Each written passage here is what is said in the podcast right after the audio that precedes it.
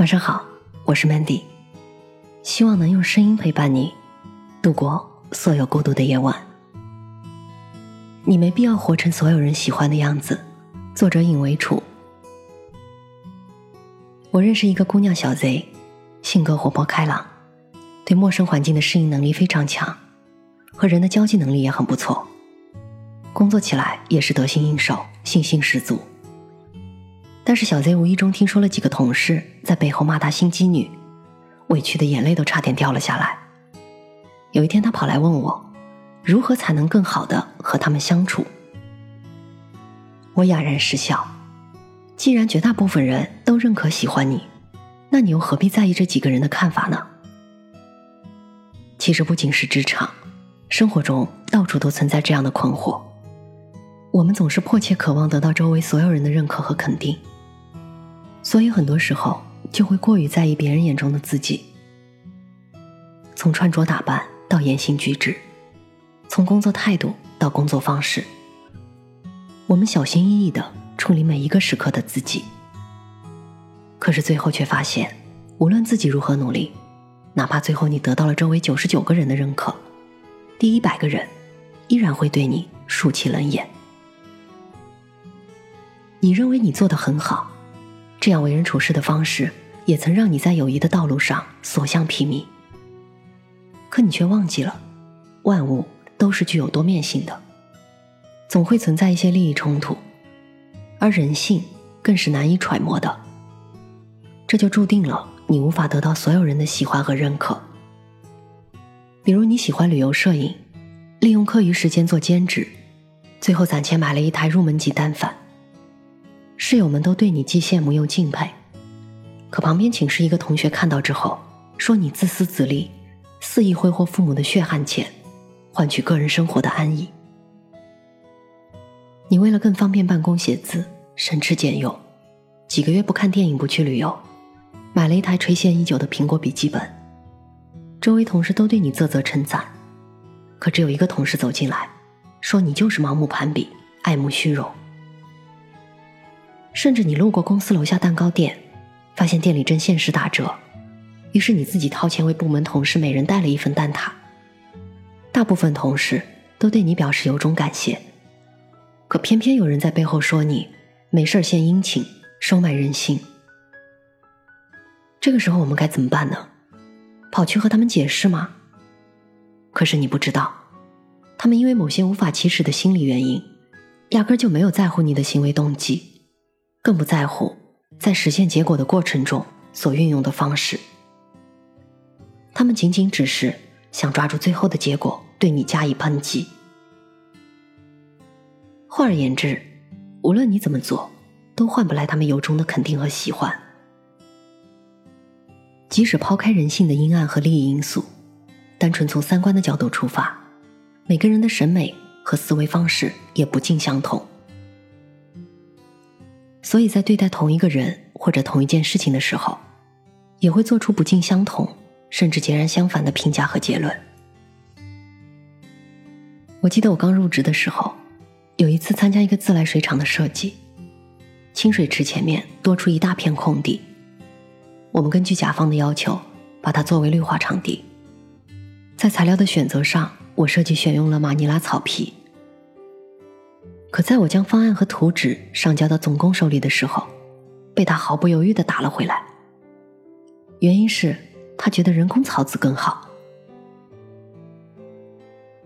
那一刻，我觉得很困惑，于是拿着方案和图纸去找曾经带过的职场前辈李哥。李哥看了一下，并且询问了工程总价之后，觉得我的方案完全没有问题。之所以被打回，仅仅是因为个人喜好不同而已。最后，李哥拿着我的图纸和方案去交给总工，果然顺利通过。生活中很多事情都是这样的，在不违背原则的情况下，因为三观或者喜好的不同，优劣甚至对错都变得不再那么明显和绝对。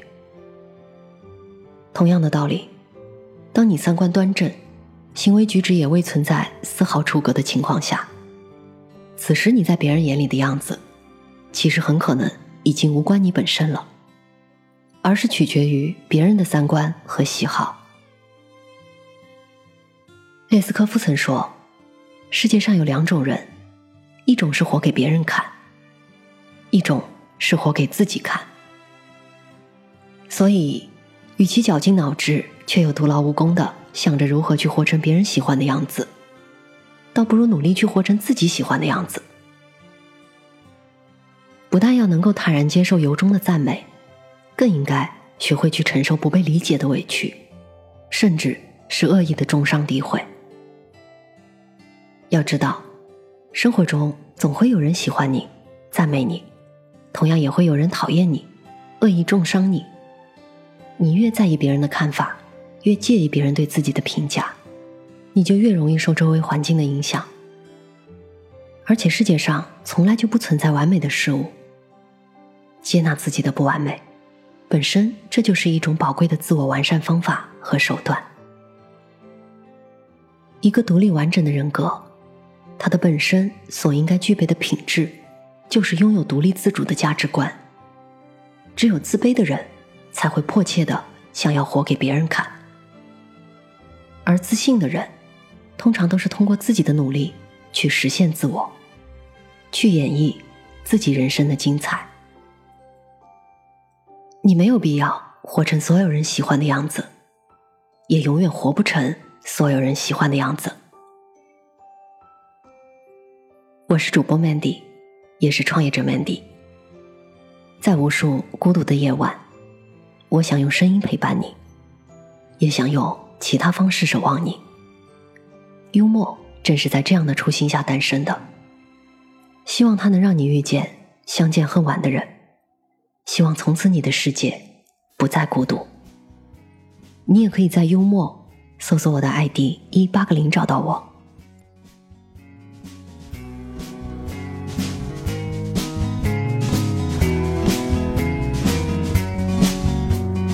告诉我你婚后的事业，我与你已很久没见面。网上看见一篇文章主意，代表你是没有爱意，或者爱意从没有改变，但我却更觉得适用于形容情侣分手以后从没有再见。我会在 IG 看你一生的转变，在 IG 等你 BB 的出现。